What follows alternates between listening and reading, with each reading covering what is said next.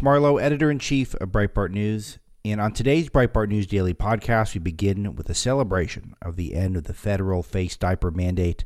A Trump appointed 35 year old Florida based judge got to be the hero that brought down this most wretched policy. We'll introduce you to her and the logic behind it in the opening, plus some light celebration. Big Joey the Biden got led around the White House annual Easter egg roll yesterday by two staffers in bunny suits.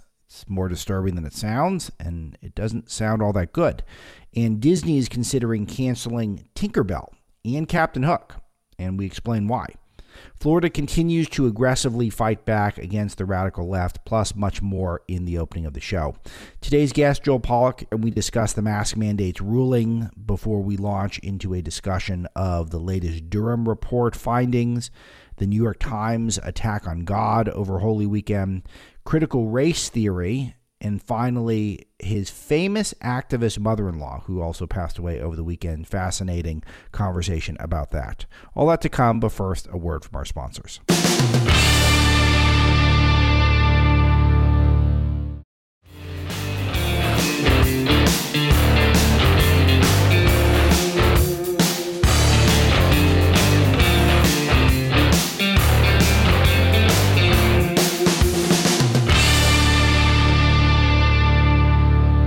Begin with some good news and arguably great news, though I should not have to report such things. So I'll, I'll go with good news that the a Trump-appointed federal judge has removed the Biden airplane mask mandates, made them illegal, uh, and this happened kind of all at once. And it was a, I think, sort of a moment where you can almost, uh, you almost couldn't believe it was happening.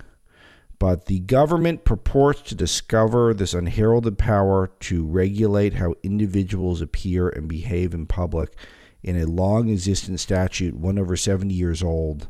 Judge Kathryn Mizelle wrote This history suggests that the power of the government sees is a mirage.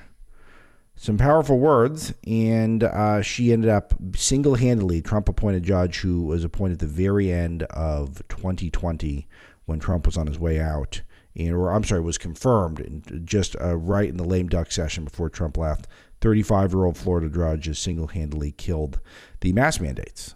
And I, I, couldn't believe it. My head was spinning at the time. Trying to get a handle on uh, whether or not this means it's over, whether or not um, the Biden administration is going to have to fight back, whether, whether or not there's going to be some sort of desperate way to save it for a time being so that we can have some sort of prolonged, protracted court battle. And it looks like absolutely none of that is going to happen because TSA announced soon after that it will not enforce the Biden mask mandates in airports.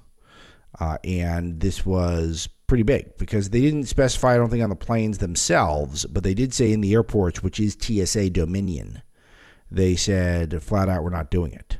They put out a note that from an administration official, the agencies are reviewing the decision and assessing potential next steps. In the meantime, today's court decision means the CDC's public transportation masking order is not in effect at this time. Therefore, TSA will not enforce its security directives and emergency amendment require, requiring mask use on public transportation and transportation hubs at this time. The CDC recommends that people continue to wear masks in indoor public transportation settings. So basically saying they recommend the mask, but they're not going to enforce it. So no enforcement. That was uh, a reporter named Jake Sherman got that statement from a administration official. So basically, the TSA says we're not going to enforce it in the plane. So then what's going to happen on the plane? Well, on the plane, immediately we got word that basically all the top airlines are no longer going to be enforcing it. In fact, there were some reports that were going around online that I could not independently verify, but I don't doubt that they happened, that a lot of the pilots flat out took the mandates off during flight, mid flight, which would be pretty awesome if you were a uh, one of the corona obsessed libs who enjoy, oh, they're all libs at this point, right? The who savor the idea of everyone masking up between bites, which was one of the recommendations in the Biden executive order on mask mandates from 2021, January 2021, I believe. um, but uh, flat out uh, saying that between bites you're supposed to pull them up. But uh, uh, the, all of those who were in the plane and were nervous to travel because they thought they would get the coronavirus while they were in the plane, even though we learned long ago that the plane was one of the best places to be during the virus because they have state of the art ventilation, as we've said in the show a thousand times. It's a uh, why this was. No one predicted it. I certainly didn't, but it just turned out that was the case. And there's no rule saying you can't wear a mask. There's no rule saying you can't figure out a way to get a KN95 mask, get it perfectly fitted to your face, even get one for a two year old.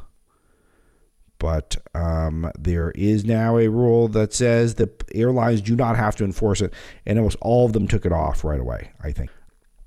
Which is interesting to note in a couple ways because it is uh, it shows you how weak kneed our corporations are.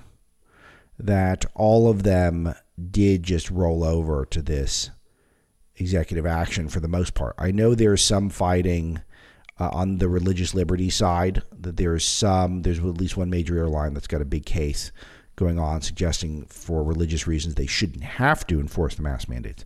But the second this judge, one single judge, 35 year old woman, appointed by Trump, criticized heavily by the left when she was appointed, and uh, confirmed during a lame duck session. Kathryn Kimball Mizelle, hero judge from Tampa, just flat out erases it. One fell swoop. And all these gigantic airlines worth billions of dollars that always get bailed out by the taxpayers and they're in trouble. And they just just boom, flip the switch, good, mass off. It is cause for rejoicing, I must say, as un- unfortunate as it is that this is the case, that this is the way it is, but it is cause for it is. It was the one place where it seemed like everyone was forced to do it, even those of you who wore the mask pretty much nowhere else in your life. And I do have friends that did not have to wear a lot of masks. If you lived in a red state, particularly if you lived in a rural part of a red state, um, even a rural part of a blue or purple state in some cases there wasn't a ton of mask wearing in some communities. Now, I unfortunately always lived in places where I had to wear masks on my uh, on my mouth always and occasionally across my eyes because I don't want to see stuff sometimes. Sometimes I just want to act like I'm not even there. Uh, but the White House called the judge's ruling a disappointment. Not really tough fight back. But that pales in comparison to what we saw online. The meltdowns online were pretty unbelievable. And I will leave it to some of you to go to Breitbart.com and read them off to yourself. But there was one doctor in particular who's a blue checkmark doctor who said basically that if you support this, then uh, you're killing children. So immediately jumping to if you want people to be free, whether or not to wear face diapers, often improperly, often made in China, often made of porous cloth or paper. If you want people to be free not to have to go through that theatrical ritual on an airplane, then you're killing kids. They jumped straight there. So we have a roundup of that, and we'll keep doing it because it's just too fun. It's fun. It's fun. It's fun to see the people who wanted us to have this horrible control, to have to cover your face, set back the development of children. And when we learned it was all theater, that they stuck with it. That there was maybe the tiniest level of difference at the most these masks were having, and we still all had to wear them for so long. And then the last holdout was the planes, uh, one of the safer places, period. And then to see people melt down, they would have their precious masks. You know, I had a thought, and this is a hot take for you. But I had a thought I hope the masks always stay optional. I hope they're never banned because I want to see who thinks that we should be wearing these face diapers everywhere. I want to know because I want to know uh, that I should keep my kids away from those people. I'm being a little bit tongue in cheek, but how much? How much? That I will leave up to you, the audience. Um, but Nolte says that uh, he, John Nolte, our senior writer Breitbart, who's my actual godfather, he said he always, uh, in his town, uh, when all the mandates came off, about 10% kept wearing them. And he thought that was a perfect number. So he knew exactly who the people were who were the weenies in his neighborhood. If you were on a plane when it happened, those are the coolest stories that I'm hearing. Is the people who are on planes and then the judge comes over loudspeaker or judge, ha, the uh, pilot comes over loudspeaker and says, "Boom, you can take your mask off." There's you know reports of stewardesses breaking into tears. Yeah, that would feel feel good. I'll tell you, you know, Mrs. Dr. Marlow has to wear a mask all day at work, and she really does not like it. It is a you don't totally get used to it. It's not something you just totally get used to. Because she works in a hospital, so there's a, what's she supposed to do? There's there's minor ways to protest, but they're not there's not only so much you can do you're in a hospital setting. So, but imagine being a stewardess and you do it's particularly a stewardess with our our politics, or a steward. I don't want to be NPC here. Oh yeah, I'm supposed to say flight attendant. That's why. That's how I keep up with it. There you go. That's better. Yeah, flight attendant. Wow. Now I've now I've solved sexism. Um, with my terminology, my nomenclature. So if you're a flight attendant or steward or a stewardess, and you had the politics that we've had, what if you were someone and you know someone's out there who listens to the show all the time and have heard me explain from the early days of the pandemic the masks won't do anything, and you've had to wear them every day for almost two years, or maybe more than two years. And then in one moment, one brilliant flash of lightning, you're out, you're free. You're free from the bogus face diapers. Cool stuff. Let's see if there's any fight back. I don't think there's anything that the Democrats and the Biden administration can really do at this point. I, I think they gotta. I think they gotta let this one go. We'll see, but I don't. I just don't think that the public. There's enough public um, imperative to do this, to enforce the mask anymore. I think people are over it. And I think that you can always wear them if you want to wear them. But I think the forcing by the government of these businesses to engage in this behavior is no longer um, I, I just don't think I just don't think it's there. Um, Ilhan Omar, speaking of airlines, by the way, was mocked a Christian family that broke into song on an airplane. Um, and she wrote, "I th- I think my family and I should have a prayer session next time I'm on a plane. How do you think that will end?" So then she referred to people as snowflakes who didn't like that she was making fun of Christians singing on a plane. So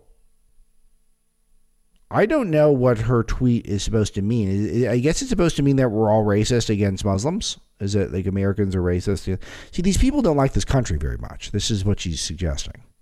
She's taking a flight, like a domestic flight, happy Christians. Somebody did something these Christians were singing a song and she didn't like it, so she tweets angrily about it. It's also, I don't see the equivalence. I, I know that the vast majority of Muslims in this country fly peacefully around the country, but there were a few of them who did literally use planes as a weapon of war against our country. So I don't know how many Christians who are start off with a guitar circle and then eventually hijacked a plane. So I don't know what this point is not a good point she's trying to make. This is the thing about Twitter that I warn all of you, particularly if, if you have young people who are inclined to use it. The tweets that matter the most in your life are typically your worst ones. People don't don't forget them. The smear of Christians, the smear of Americans is one thing, but the granting of the equivalence of if there was some sort of a prayer session from a group of people that again most of them peaceful but some not peaceful is not you can't grant that equivalence it's just not the same there's no history that of, of christians you know, using a, a, a guitar and, and a drum to commit any violence against people using an airplane. I'm trying to word it as carefully as possible. It's just really weird. Uh, it's the Minnesota should be embarrassed. A couple of the biggest, other bigger stories today. The one I was uh, absolutely fascinated with was the Easter Bunny interrupting Joe Biden while he was talking about Afghanistan at the Easter egg roll. The egg roll is one of these things, and I went once when Trump was president. Oh my goodness, Master Marlow Jr. wants some airtime again. It's the he's a he really should just go to sleep. It's much easier. Much it's a it's very very hard to get good airtime when you're 30 feet from the microphone and through three walls. Um, but uh, Joe Biden was at this egg roll. This is the White House gathering, typically on the South Lawn, uh, where there's lots of Easter bunnies, and you play a game where you hit a hard-boiled egg around a, some grass, and it, you eat a thousand hard-boiled eggs. I went, and all of these people who sell eggs for a living, farmers uh, who have you know farms where you, you uh, sell eggs, they all come and they show off their bestest eggs. And I went, I, I must have had like seven eggs, and I was probably pacing myself. And they're just handing you out hard boiled eggs. It, it really is an egg bonanza. And then you take photos with the kids. And I went, I think when it was just me and Mrs. Dr. Marlow and Master Marlow. And it was it was it was it, it, was fun. It was fun. It was a nice day. I'm happy I got invited. Um, but Joe Biden's out there and he's kind of blockaded from people a little bit, but he's talking a little bit. Someone's asking about Afghanistan, and I guess people got word of it. And sometimes a handler will come out and move a president along, but this handler was an Easter bunny, and who was spotting Joe Biden. And once the Easter bunny saw that Joe Biden was going where he shouldn't go, uh, Easter Bunny got him and got him and cleared him out. And the the and and and and uh, you see Joe's face when the Easter Bunny gets in there, and he looks completely stunned that the bunny is interrupting him. But then he goes along with it because he's the leader of the free world, aside from whoever was in that bunny suit, who's no doubt a Biden staffer, not the real Easter Bunny kids. Just to let you know. And then we noticed at Breitbart and some others online observed this as well. There were two Easter bunnies. What was that about? Why, why was there two? Perhaps the second Easter bunny was there because that was a second spotter in case first Easter bunny got detained by small child or something. Um, maybe there were two Easter bunnies who were available in case uh, Joe needed to get a, a double surrounded by Easter bunnies and dragged off the stage. And if you think we're, first of all, the videos are just, no matter why, it, it, the videos are hilarious and you should enjoy them at Breitbart.com. I know a lot of you did.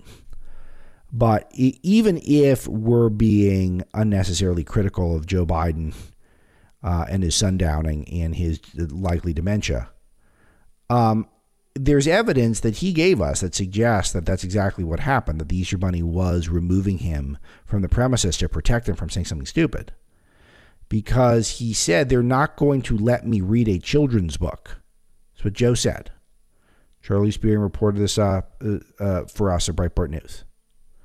So, well, uh, Dr. Jill Biden, Surgeon General Biden, and her husband, Big Joey, sat together for a book reading at the annual White House Egg Roll. Quote, they're not going to let me read at all, close quote, Biden said after uh, Dr. Jill introduced the book Brown Bear, Brown Bear, What Do You See? Sounds like a good one. And then Big Joey said, Can I read backwards? Close quote. Ooh, he's sharp. Real sharp. So again, they're uh, coaching him up a lot about what he's able to do, and that's why when people see the Easter Bunny shuffle him off, uh, a lot of us, like me, I just found it endlessly amusing. But there are people who I was speaking to who are thinking that, that this is grounds for removal from office. I think that's going too far. But there are people who are out there who think that it is evidence that he's incapable of running the free world if he can't have a conversation without Easter Bunny interrupting him. And I have to say, I see the logic there. I'm just going to enjoy this one for fun. But a lot of people were thinking, oh, this is a sign that we're uh, we ha- we have a puppet, and it, it's true. It's true. I think of all the things he's done that's uh, uh, you could remove him from office for. I think this is not not number one. A tough day for the White House. White House uh, has refused to apologize after reports saying the Border Patrol agents cleared of uh, whipping migrants.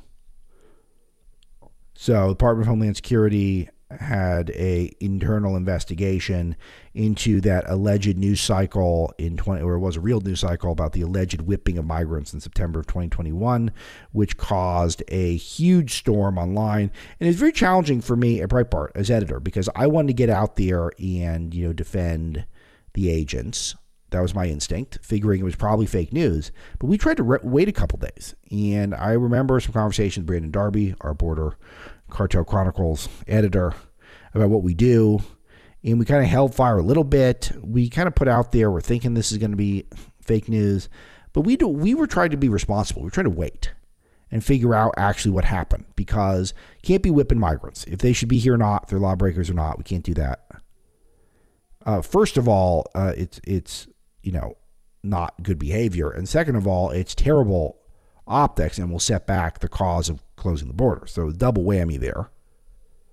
So, but we're trying to be cautious. And then we know we, uh, Jen Psaki in the White House is out there saying flat out this whipping's happening. And then, uh, and then all of a sudden, we learn months later after investigation, all right, it didn't happen. And the White House won't apologize; they won't take it back. So, uh, Jen Psaki is, by the way, headed to MSNBC, where she'll be an MSNBC contributor coming up soon. She'll be launching a show on an MSNBC streaming network, which I don't know uh, who needs that show, but MSNBC thinks thinks it's appropriate to do that. And this is one where even the left wing journalism world that knows the Biden administration and the journalism establishment are the same. We had a level of outrage over it. Um, but the I, I, will note that MSNBC contributor Malcolm Nance, who I sparred with on a Bill Maher show five years ago, has now left MSNBC and is now literally fighting war against Russia and Ukraine. It's not a joke. All over the internet, but he uh, quit MSNBC or was, you know, relieved of his duties on MSNBC, one the other, and now he's out there uh, fighting uh, Putin in Ukraine. And I have to say, I don't, you know, you know, I don't know exactly what he's doing. If it's just purely for optics or whether or not he's out there on the front lines. Maybe he is, but he said join the Foreign Legion. Uh, I, I don't, I don't hate it. If you as an individual hate Putin so much and you want to fight him, then by all means, figure out a way to get involved uh, with Ukraine. I actually uh, uh like it more than the idea of we're going to send a bunch of American uh, uh, enlisted people uh, to the, the, the, uh, the Senate American enlisted people there. It doesn't make any sense to me that we would do that. And maybe this is a good alternative approach. The people who are the most fired up, they can go join, join up with Ukraine. But it's interesting to see those on CNN and MSNBC are the ones who are trying to get American forces into war against Putin.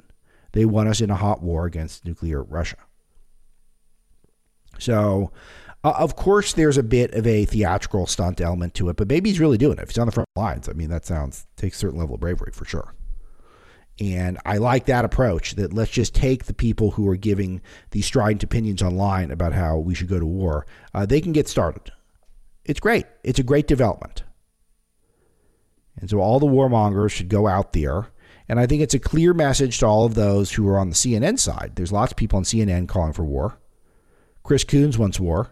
I would love to see Chris Coons in a flak jacket and um, you know some some heavy duty gear and some heavy duty weaponry out there front lines. Be great. That would send a very clear signal.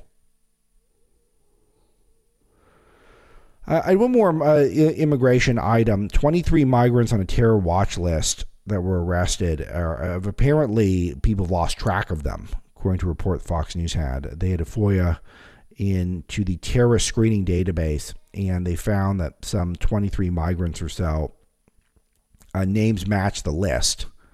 And we don't have a clear sense of the Border Patrol's lost track of them or not. A big story on this from Bob Price and Randy Clark at Breitbart. Uh, but a disturbing thing. We'll have to keep an eye on this, see if we can track them down. I mean, maybe they're all accounted for. Maybe this is just sprung on the Big Joey administration. But the thing that also is noteworthy is that if 23 migrants were caught, and this was in a period between January and December of 2021, then remember, you're probably looking at that number to double that number did not get caught. So we're talking about, you know, 40 to 70 um, migrants from the terror watch list probably got into the country and are here. So uh, it's a horrifying statistic, which the White House doesn't seem to understand. Um, we've got some audio on this or something similar, which is Jen Psaki and Peter Doocy going back and forth. Let's play cut three, please, Haley. We have new reporting that at least 23 people apprehended at the southern border in 2021 are on the terror watch list. Why do you guys think it is that somebody on a terror watch list would want to get into the United States undetected? Well, I, I, can't make an assessment of that. But what I can tell you is that your data you're citing here means the Border Patrol was doing their job. I mean, so, they so they apprehended people at the border. 2,000 illegal immigrants a day Pause. got away. Wow. So yeah, so so Doocy's going the right approach, but she she is a liar. She's an idiot. It's one or the other, or or both. Um, because she knows the data that I was sharing that the Border Patrol doesn't catch everyone. The level of gotaways is roughly about 100%, if not 200%, of uh, equal to the number of those who are apprehended. So the this is this is the whole trick, is that for everyone caught, there's probably one that got through. And so her saying, "Good, we caught 23." There she is no evidence to suggest 23 is the total number. All the evidence suggests the number is probably much, much, much higher than that. That tried to get through.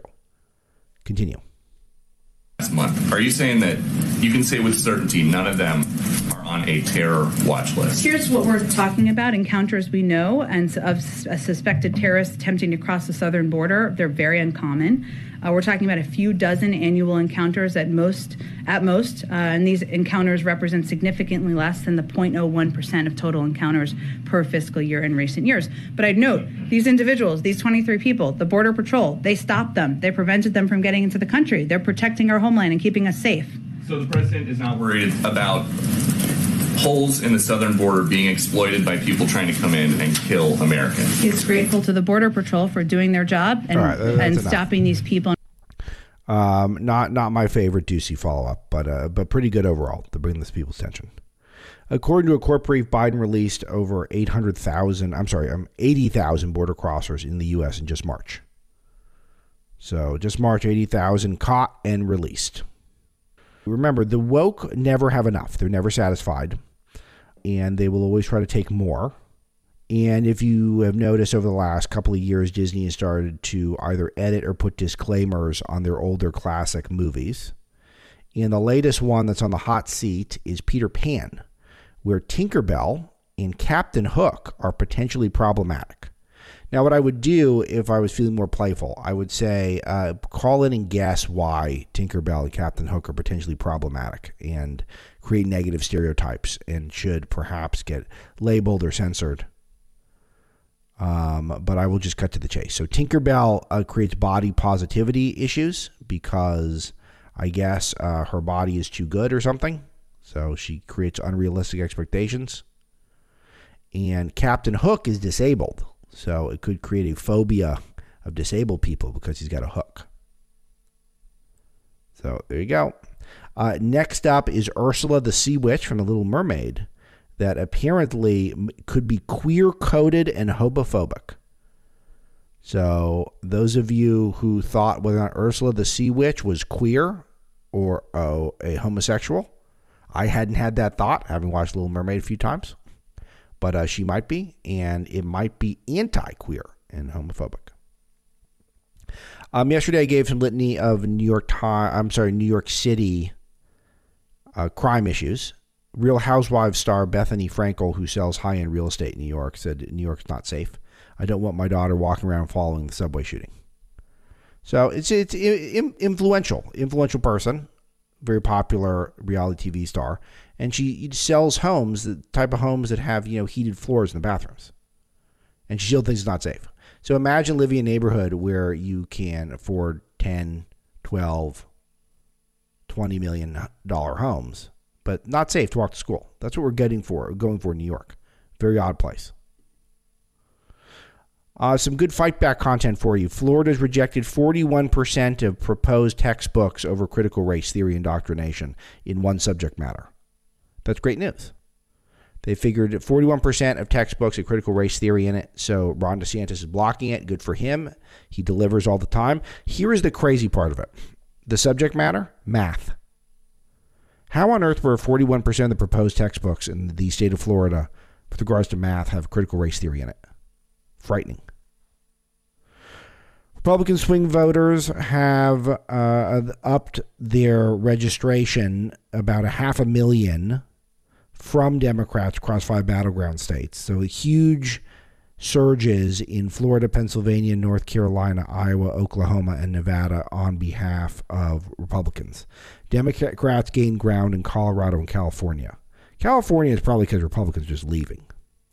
But an interesting note, and we'll explore that one down the road, I'm sure.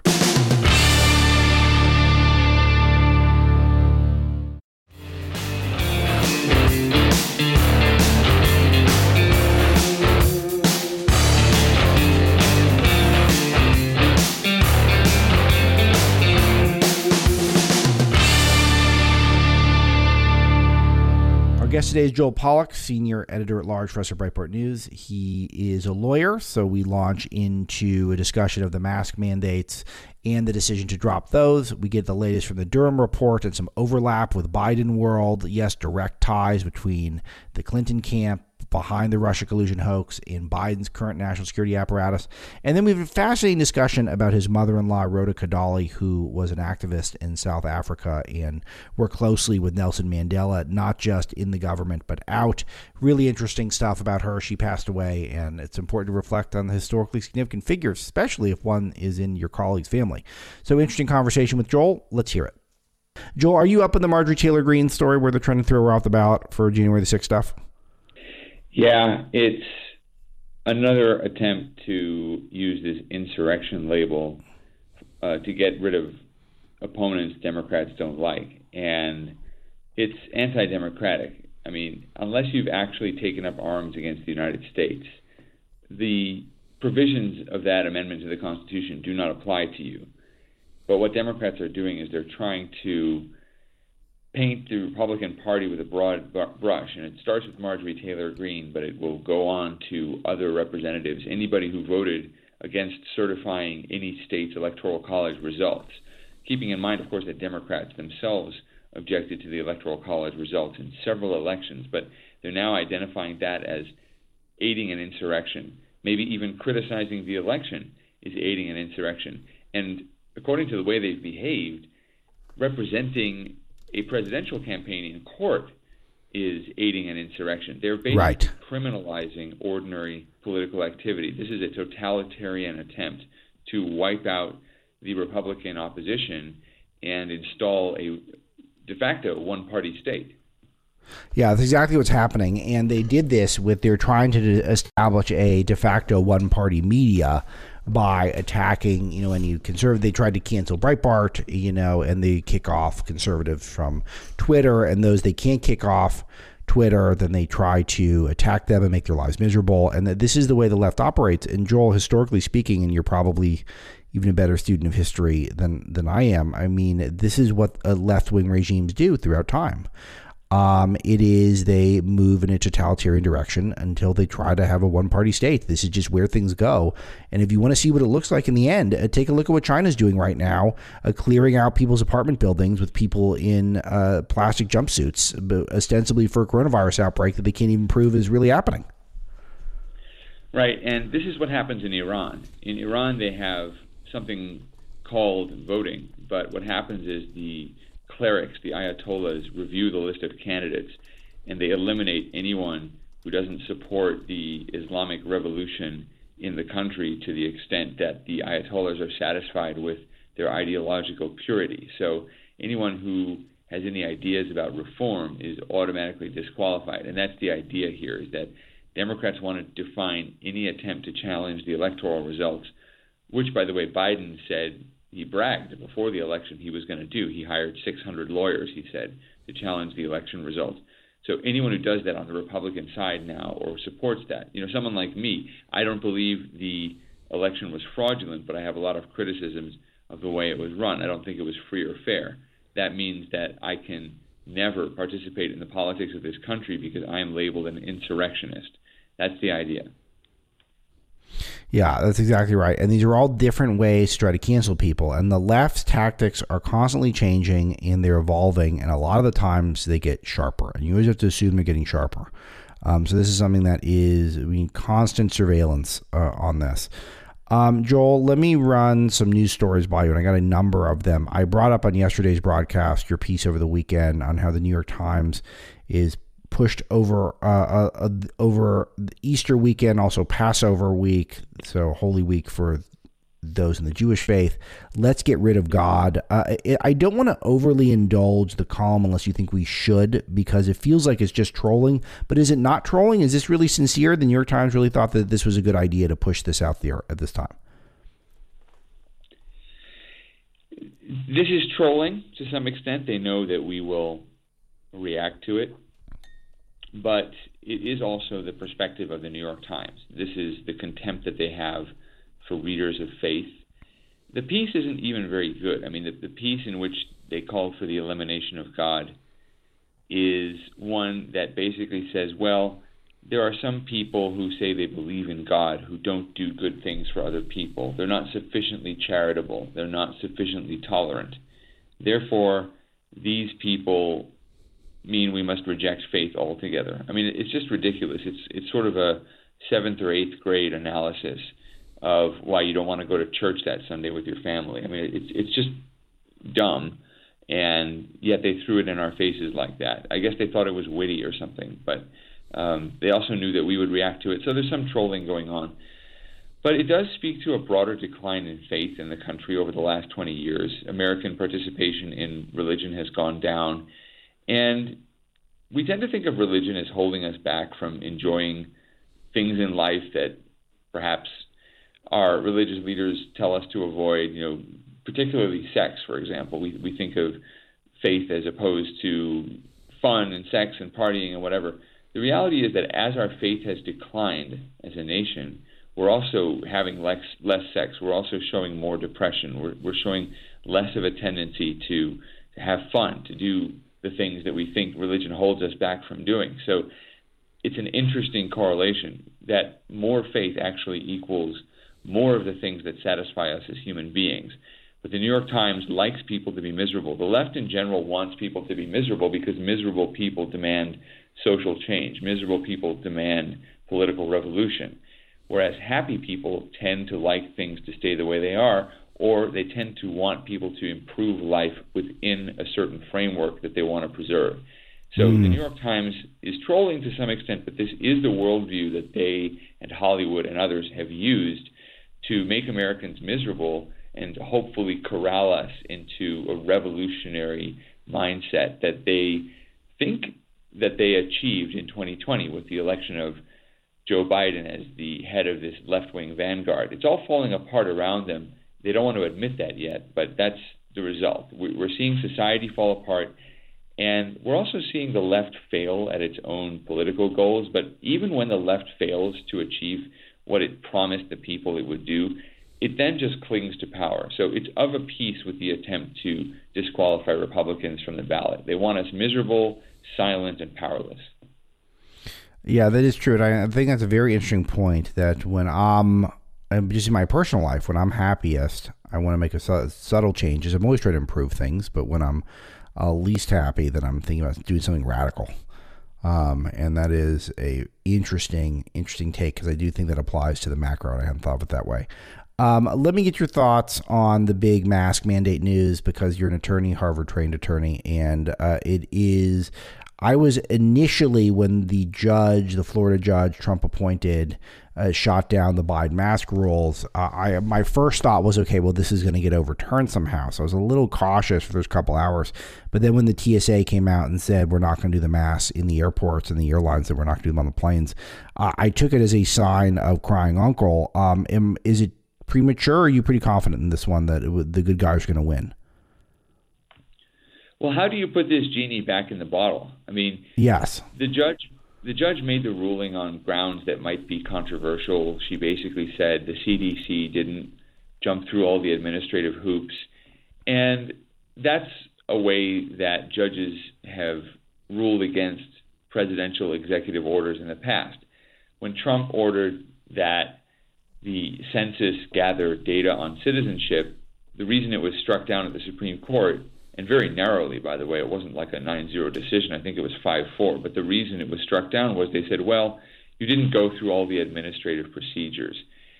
But with this mask mandate, you know, once people have taken off the masks, once you see those videos, viral videos of people celebrating on flights, how are you ever going to get people to put them on again?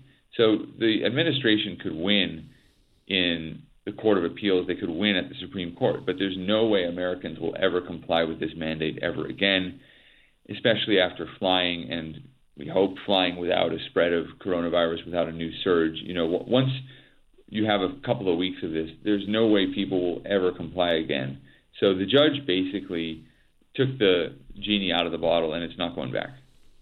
Uh, do you think that there'll be any consequences for her because we're in this new mode and we just watched this happen with Clarence Thomas, where if you're a judge the left doesn't like, that they don't, they're they're they're no longer in the elections of consequences uh, camp. They're now in the well, it doesn't matter. Where We'll try to take this person out camp.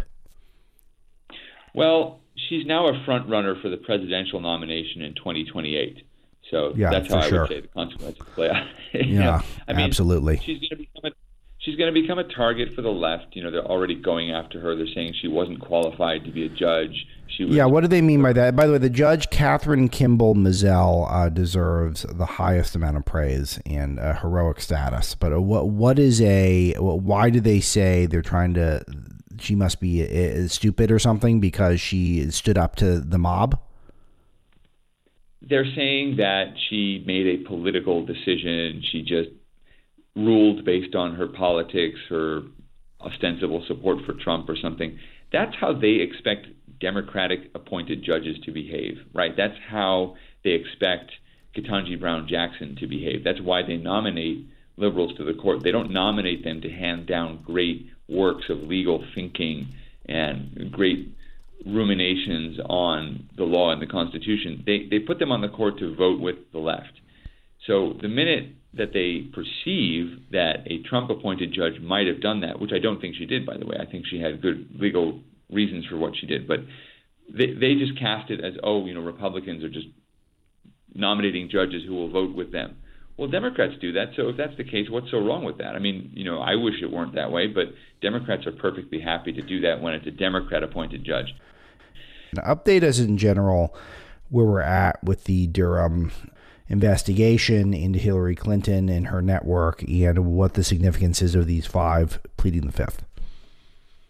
Well, it's significant because more and more evidence is emerging that Hillary Clinton's campaign is directly implicated in what the prosecutors are calling a conspiracy to lie to the federal government, lie to the FBI about Russia collusion between the Trump campaign and Vladimir Putin.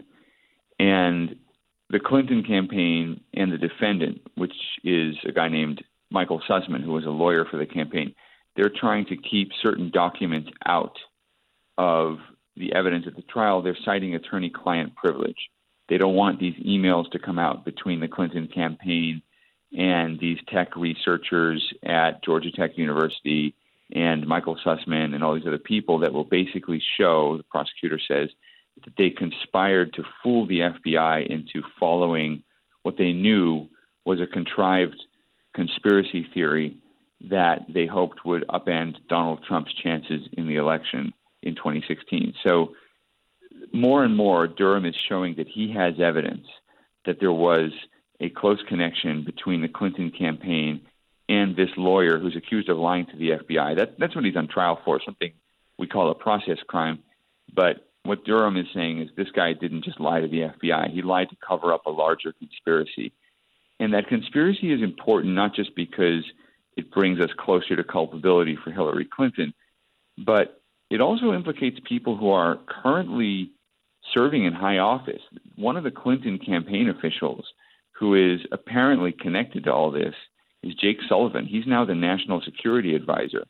And he, according to some of the evidence, is apparently the guy who came up with the idea of pinning Russia on Trump. Now he sits in the White House and he tells us what Russia is doing in Ukraine. It really is important to his credibility, but the media never ask about it. But Durham is asking about it. Durham wants to see the evidence, he wants to see the emails, and the defense is trying to keep them out. What Durham did in court last Friday was he said, Well, I don't even need to see the substance of the emails.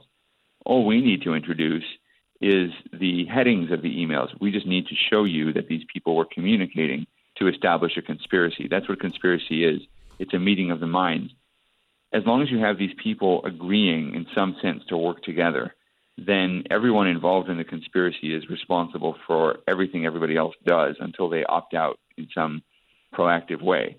So the defense is trying very, very hard to keep this stuff out, and Durham is trying to get it in. He's also trying to offer immunity to one witness that is referred to as researcher two. Whoever researcher two is has the goods on a lot of what the Clinton campaign was doing, and they have the goods on what Mark Elias was doing. He's the Democratic election lawyer who was responsible for vote by mail across the nation in 2020. He still leads a lot of the challenges going on right now as we speak to Republican district maps. He's very, very important to the Democrats when they challenge elections or when they shape the way elections are going to be held.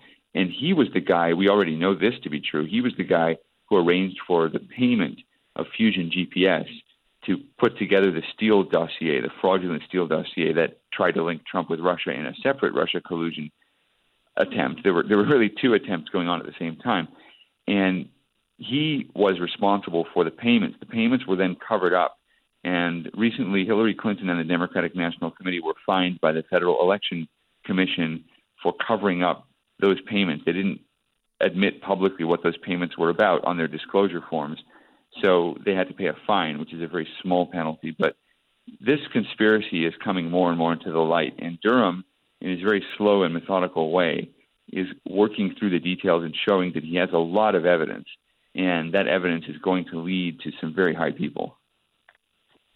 So, so it looks like though this is something that's so exciting that if he's offering immunity, he's offering immunity to someone who. Uh, he's offering immunity to someone who he thinks is really going to be able to deliver the goods, but is this a guarantee he's going to be able to make this trade? I think so. I think the Sussmann legal team is floundering. They've had several losses in court. This is an Obama appointed judge, and he's basically said that he's not going to throw out the charges. The trial is going to begin in May. So time is running out. We could see some sort of a plea deal, but that also might not happen. You might see Sussmann deciding he's going to throw the Clintons under the bus. He's going to defend his own good name or whatever. Um, the problem also, we saw this in a recent revelation, is that Durham has a text message in which Sussmann repeats what he allegedly told the FBI verbally, which is that he wasn't working for anyone else. He was just a concerned citizen reporting what he knew of about allegations of Russia collusion. But the truth is, he was working at the time as a Clinton campaign lawyer, and so Durham is going after all of that. So th- this is a very tough one for Democrats because if they accept a plea deal, then Durham's got another guilty plea, and he can go forward with more prosecutions. He becomes more credible, harder to ignore. Uh, but if they go to trial, then more evidence comes out. There's more uh, that airs in public, so they have more reputational damage. But for, for those who said, "Hang on, you know, give Durham some time," it's sort of a vindication because he really is showing, filing by filing, that the Clinton campaign was deeply involved in a conspiracy to lie to the American public, to lie to law enforcement, to eliminate their political opponent, and later to undermine the president of the United States, the democratically elected president of the United States, and get him thrown out of office on the basis of these lies. And they like to talk about January 6th disqualifying people. The Democrats failed, refused, rejected. They, they just didn't observe the democratic process. They rejected the 2016 election, and they they actually arguably damaged national security because Trump could not keep his national security advisor because of these charges. He could not deal with Russia properly because of these charges. that were that were fake. These these collusion conspiracy theory charges they were they were just fake and they were knowingly fake and they were cooked up by the Clinton campaign. So all roads are basically leading back to Hillary Clinton, and she has yet to be asked what she knew about any of this. Um, so it's significant that her aides, five of the aides connected to the Clinton campaign, are pleading the Fifth Amendment. You know, it doesn't mean they were guilty of something necessarily, but it does show you that there's something there that they're trying to hide. And Durham is saying, well, I may not be able to get all these people because they do have Fifth Amendment rights, but I'm going to turn at least one of them. And what that person is going to give us is going to lead to more prosecution. Uh, Joel Pollak again, senior editor at large for us at Breitbart News. Joel, a couple of the stories I want to run past you. One that I know is on your rundown, but I've been looking for an excuse to bring this up, and I'm sure you're aware of it. The Atlantic magazine, which is run by an incredibly white woman named Laurene Powell Jobs, who makes all of her money from uh, uh, China, namely Apple and Disney stock. Uh, she funds the uh, magazine that used to have a great reputation, but now puts out kind of anti-Trump fake news. Published a story by Ibram X. Kendi, who is the top critical race theory proponent in the United States, though I'm sure he wouldn't uh, frame himself that way, but that, that really is what he what he does. And he says conservatives are trying to stop CRT CRT in schools because they are grooming children to become white supremacists.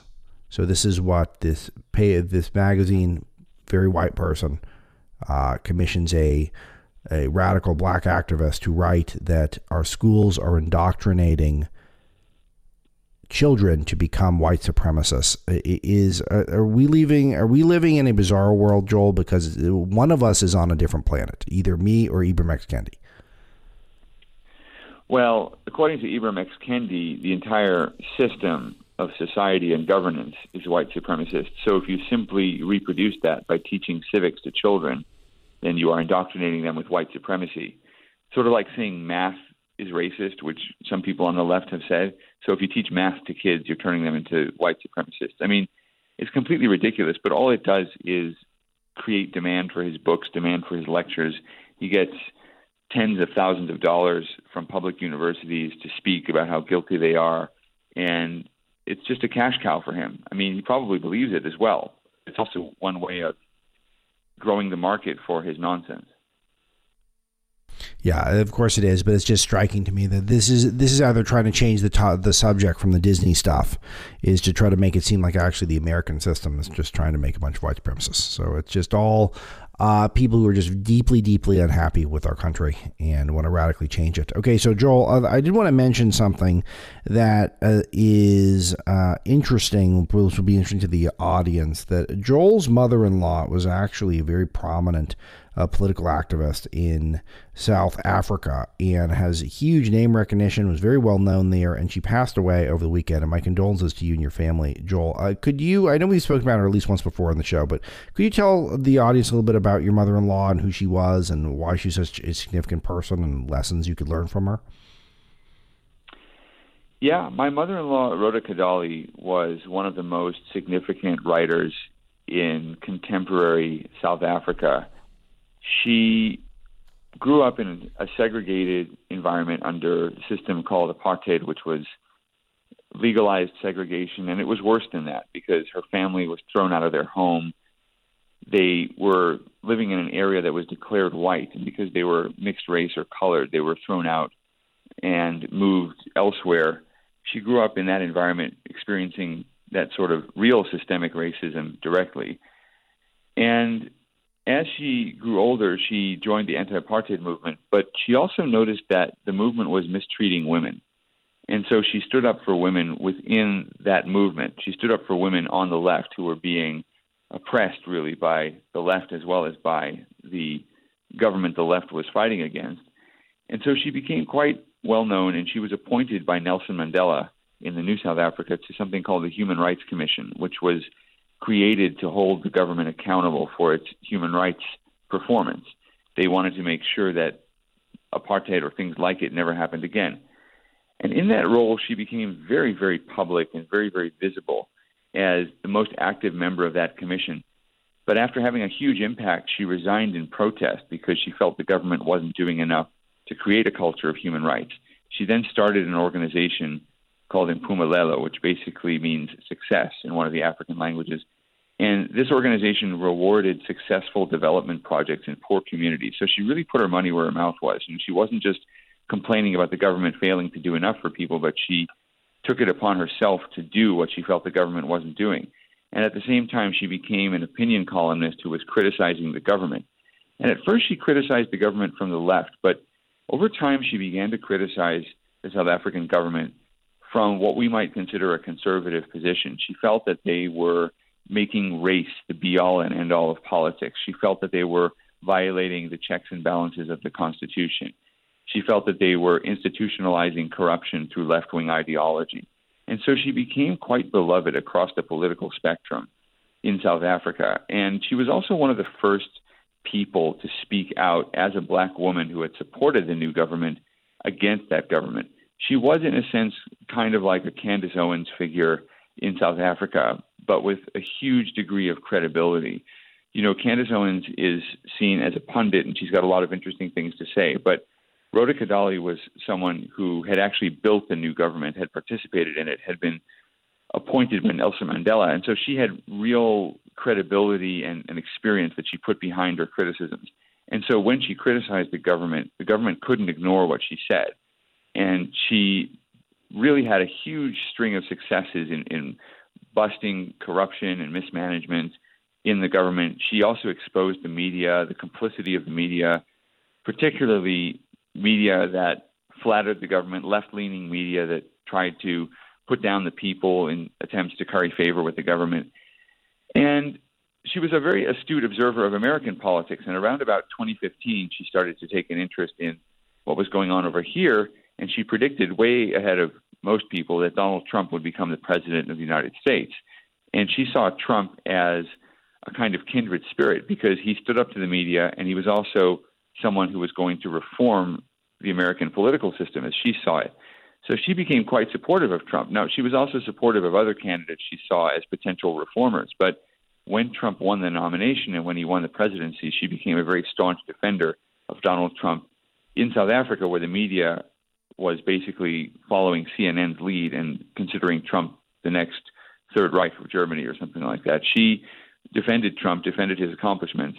She moved here to be with us and to be with my kids in 2018, and she continued to write for the South African press. She continued to write from a different perspective than they were getting from the international news media, which again follows a CNN or New York Times line. It's a real pity that the only American TV news source that South Africans get is CNN. CNN has this worldwide presence. They're a worldwide brand, and they don't take that responsibility seriously. They're as crazy on the international cable, on, on, on the worldwide airwaves, as they are here. So they present this skewed vision of America, and she basically presented an alternative vision. And and she was beloved. I mean, she also just had all kinds of friends of all, every kind of background. She was deeply involved in the arts community, and even people who argued with her and people she criticized loved her. So her death a few days ago from lung cancer. You know, she never smoked. She got lung cancer and and died after a battle of about seven months. You know, her death really shocked people and the outpouring around the world has been has been incredible. But she was just a feisty, delightful, at times infuriating, large presence, and you know she just leaves this hole, not just in South Africa, but but here in American politics as well. She made a lot of political friends here. She connected with people of like mind. She had a lot of conservative admirers here. And you know, she she was uh, deeply frustrated by the pandemic because it meant that she couldn't go out, she couldn't explore her new surroundings in the United States. She really resisted a lot of the uh, mask mandates. I, I was very sorry that she wasn't around anymore to see the lifting of the mask mandate on transportation. She would have seen it as a complete vindication. She just disliked governments that abused their power, and she wrote about it and she shared her, her views with others. She was also an incredibly loving and warm person. So the world has really lost her too soon. And I'm actually, hopefully, publishing a biography of her. You know, when she was diagnosed with, with cancer, we started immediately working on a biography telling the story of her life, her extraordinary journey from segregation in South Africa to becoming essentially a Trump supporter in the United States. And it's this incredible journey, and it's a reminder, I think, to people who are out there with a conservative point of view that is often attacked by the media. It can often feel really lonely. you're not alone. There are people who have traveled some incredible roads who are walking with you on this road as well. There are people who have fought the world's noblest struggles, the struggles that the left tries to claim for itself, and they're with you on this one. You're you're not in the legacy of you know Adolf Hitler, Attila the Hun, Bull Connor, all the things that Democrats throw at you. Your legacy is also the legacy. It's not that legacy. Your legacy instead is is the legacy of Rhoda Kadalie. It, it's in some ways the, the true legacy of Martin Luther King, Nelson Mandela, people who fought for freedom, people who fought to get rid of racial identity as a factor in politics. So I, I think her, her life will continue to inspire people, and I'm, I'm looking forward, hopefully, to that biography coming out before the end of the year. Really moving, Joel, and everyone should read Joel's memorial piece that he has up at Breitbart News that you can find. But interesting, important lessons, and I think a lot of things that are really sort of traverse political lines, which I think is something so rare these days. But uh, anyway, uh, God rest her soul, Rhoda Kadalie, Joel's mother in law. You should read all about her. Really cool photo with her and Nelson Mandela. You should check that out as well. And photos with her and Joel. Uh, but thanks, Joel. Appreciate it and appreciate you sharing this with us as well as all your analysis on the news. Thanks, Alex.